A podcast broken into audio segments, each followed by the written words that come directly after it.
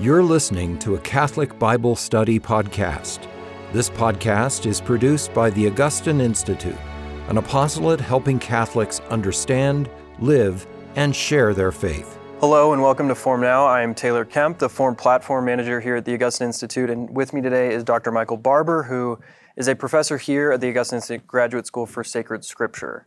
Um, I just want to take a quick second to thank, um, from the bottom of our hearts, the Mission Circle members. Um, Mission Circle is our small monthly giving society that enables us to do all of these shows, to have our graduate school, and it just helps us do so much. So I just wanted to say thank you for all of those who do contribute to the Mission Circle, and for those who have never heard of it or are not contributing, if you would just consider um, consider looking into it as, as a way that you can give back to us so that we can keep making these shows and keep keep doing so much work and hopefully uh, be an instrument of God in this world today. So thank you again. Um, well, today, everybody, we are starting um, a five part series on the luminous mysteries of the Rosary, um, it, specifically in relation to Scripture. Uh, the luminous mysteries were presented by St. John Paul II to the church in 2002 um, in, a, in a document that you can very easily look up. Um, and the luminous mysteries are they're beautiful mysteries. They take you from uh, they're they're through the public ministry of Jesus from the baptism all the way to the Last Supper, um, and and they really are just they're wonderful mysteries. They're mysteries of light. And so today we're going to jump into the baptism of the Lord, uh, the the first mystery. Uh, Michael, where I where I wanted to start. Um, and maybe we can take a look at the text. But the first question that I wanted to start with, as someone who was a convert, and I'm coming into the faith at 25, and I remember learning about baptism.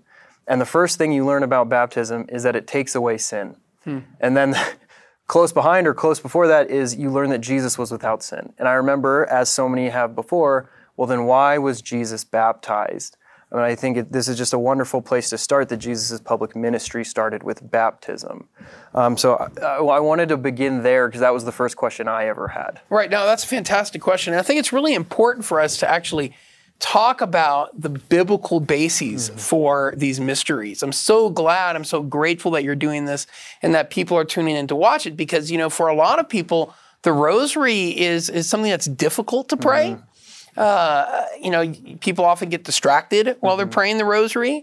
And I think the major reason for that is we don't actually know the mysteries mm-hmm. of the rosary well enough to think about them for 10 Hail Marys, uh-huh. right? and so, um, for a lot of people, the rosary becomes almost uh, just mechanical, where you're saying the words of the Hail Mary, but you almost check out. And Paul VI, in his uh, letter on the rosary said that if you do that, and John Paul II actually quotes this mm-hmm. in his letter on the rosary, he says that um, praying the, the, the rosary without meditating on scripture is like a body without a soul. Mm. So the, the, the rosary without meditation is like a corpse. Yeah. Right? That's yeah. what a body without a soul is. So if you really want your your prayer life to come alive, mm-hmm. you need to know the mysteries of Scripture. Mm-hmm. And so when I teach my kids how to pray the mysteries, I actually teach them the same way I teach my classes. Mm-hmm. I have a keynote presentation. So when we pray the rosary at home, oh, I'd say about once a week, yeah. I put up keynote slides on mm-hmm. my TV and show them pictures, sacred heart, uh, mm-hmm. art of the, of the various mysteries. And I asked them each to ask me a question about the picture. Mm. And then by doing that, you know, so before we start this mystery, ask me a question about the. So by doing that, I invite them yeah. to ask and to seek, you know, to know mm-hmm. these mysteries better. And then it gives you something to think about yeah. for 10 Hail Mary. So just what you highlighted right now, this this puzzle, right? Mm-hmm. W- why is it that Jesus, of all people, is going to be baptized. We celebrate mm-hmm. the baptism of the Lord. Wait, if there's one person who doesn't need to be baptized, it would seem to be the Lord, mm-hmm. right? So what's going on here? What's really important is that Jesus is identifying with the sinners. Jesus is going out to be with sinners. Mm-hmm. And I, I, think that is such a powerful lesson. Yep. And it, it's something that we see Jesus do throughout the Gospels, especially in the Gospel of Luke, where Jesus is Jesus' ministry is especially characterized by mercy. So we see him, for example, go to Zacchaeus, mm-hmm. the tax collector, and he basically invites himself over to Zacchaeus' house. Mm-hmm. So, anyway, yes, so Jesus is there with the sinners. Yep. I remember, uh, and this was, there's two things. I remember being taught about this here at, yeah. through the graduate school.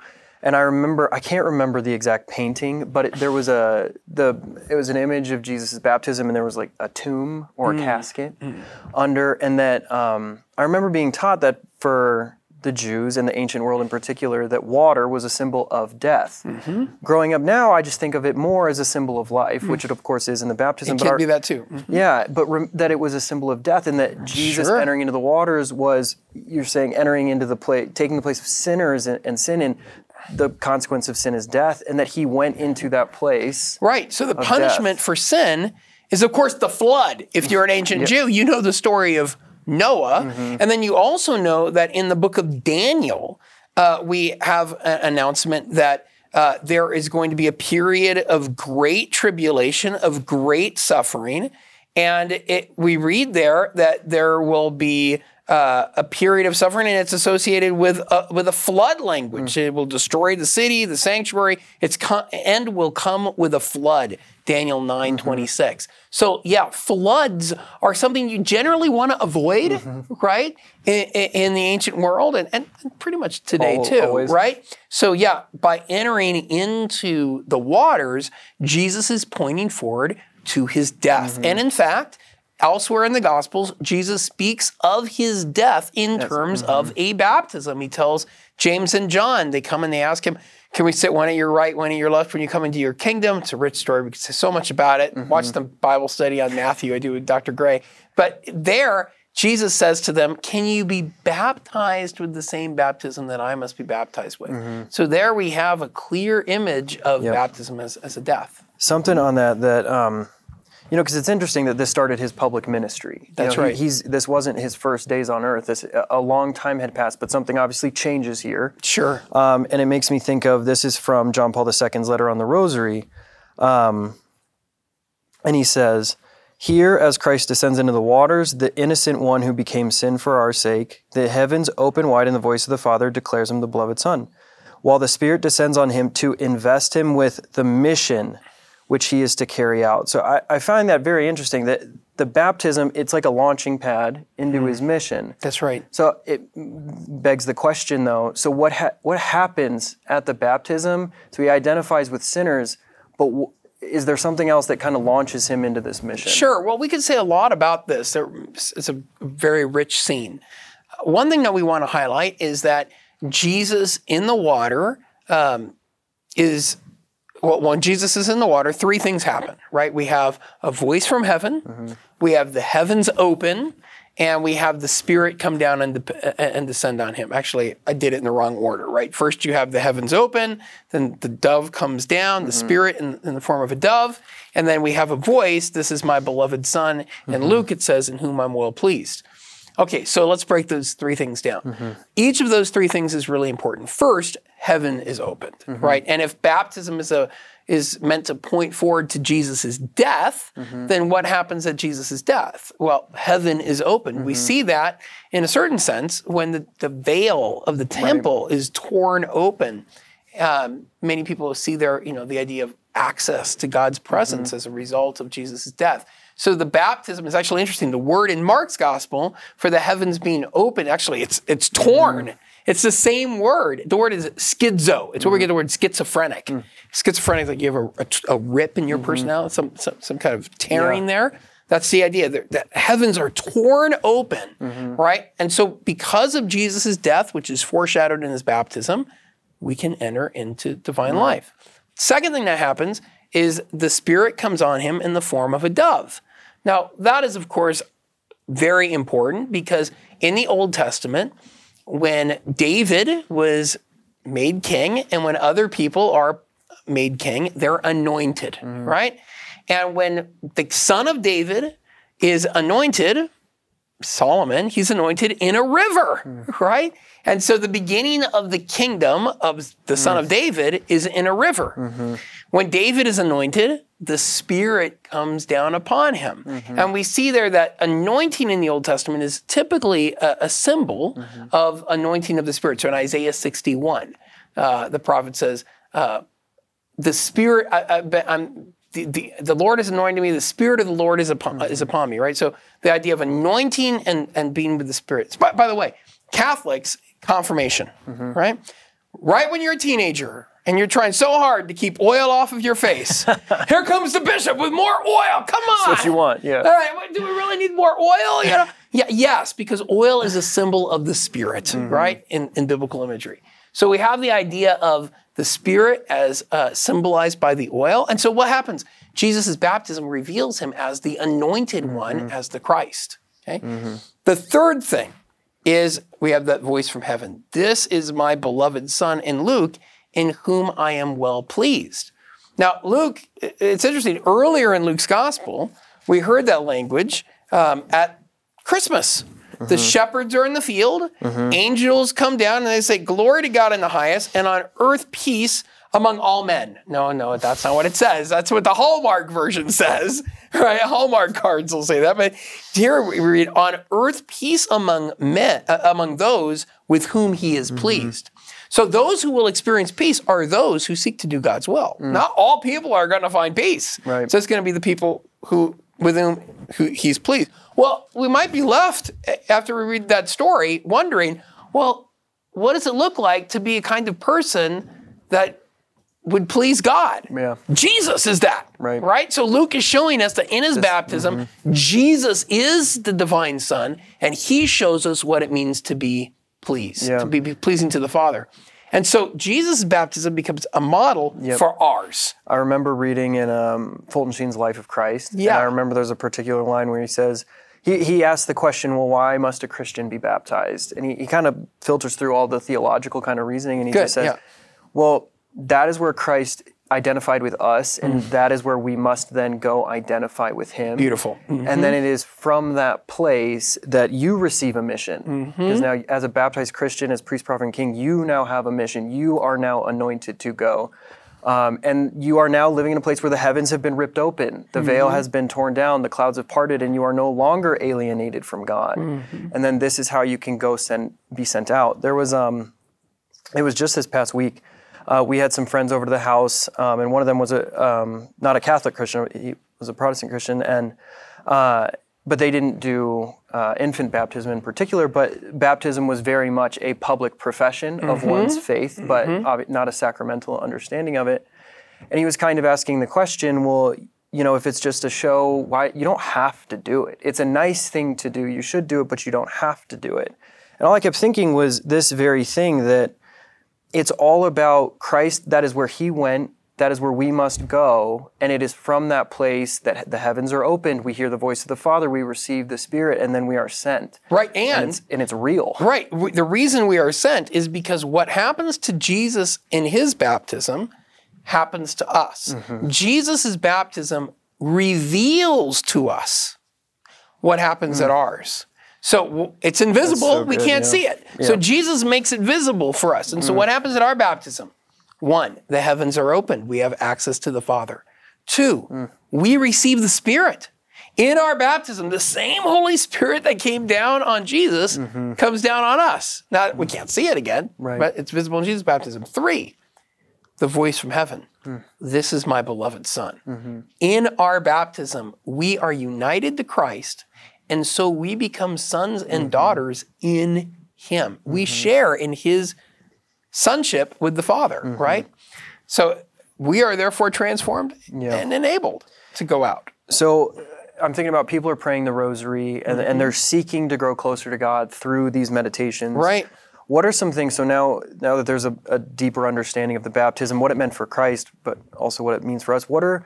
Do you have any advice or ideas on on what are some really great things for us to reflect on uh, during the rosary for all of what we just said in relation to our own life? Right. I, I would just say the best thing to do to pray the rosary is to actually have your Bible open when you're praying the rosary. You can get these little scriptural rosaries, those are fantastic. But to actually see text while you're mm. saying the Hail Mary, so that maybe your eye will land on some idea. And if you don't have your Bible in front of you, then just try to remember mm-hmm. key elements of the story and then just ask yourself, why is this important? Mm-hmm. And allow God to speak to you. So what a lot of people do is they they don't actually meditate on the mystery, they meditate on their intention. All right, God, this is what I want Yeah. you to do for me in this rosary. Just, and they just think, Okay, Jesus was baptized, the heavens were open. God, please open the heavens for me. Okay, nice, but what we really want to do is penetrate more deeply into our understanding of the mystery. So, what I would say is just spend those 10 Hail Marys reflecting on one simple idea. Mm-hmm. And of course, begin by asking God to bless that time because mm. it, it's not like you're going to make the rosary powerful. Right. All right, God's going to do it. So ask Him to speak to you through these mysteries and, and, and maybe just stop and say, the baptism of the Lord. What's the first thing that comes to your mind? Maybe it's the dove. All right, well, why, are, why mm-hmm. would that dove be significant? Start going through your mind. You might think of Noah's flood. And then that might trigger this conversation we had about flood and death, but mm-hmm. also flood and new life, mm-hmm. right? Because new life comes out of the flood.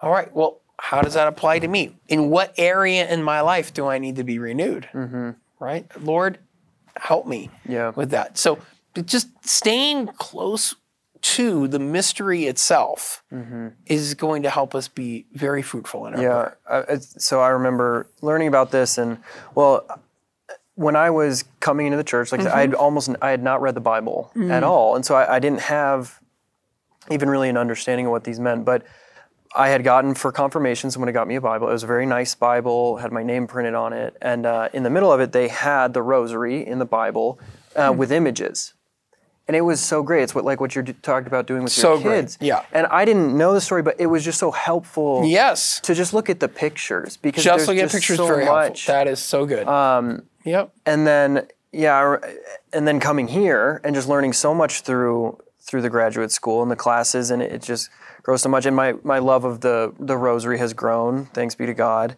Um, it's just it's been so God has blessed me in so many ways in, in through the rosary. Um, and I just yeah, I find myself reflecting once you understand them, okay, I am a beloved son of God. Right. Am I living that way? Am I open to the Spirit in my life? Am I living a life on mission? Mm-hmm. Christ goes on mission here. Like he was hanging out at home doing a lot of stuff, but he goes on mission, and it's like, I, that's me. Mm-hmm. Am, am I going out on mission?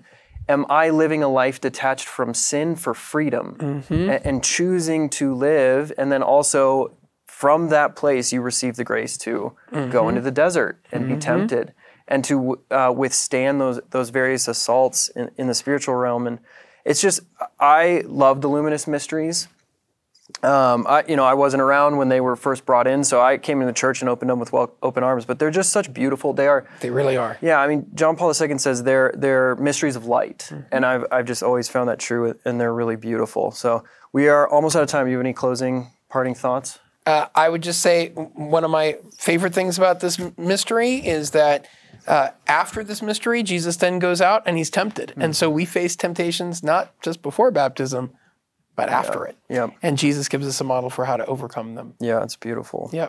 Um, so thank you, everybody. Like we said, this was the first episode of a five part series on the luminous mysteries. This was on the baptism of the Lord. Thank you, Dr. Barber, uh, for being with us here today. Uh, have a wonderful day. We pray that the, the rosary, uh, that God blesses you through the rosary and that our, our love and devotion to the rosary increases. Thank you so much and God bless.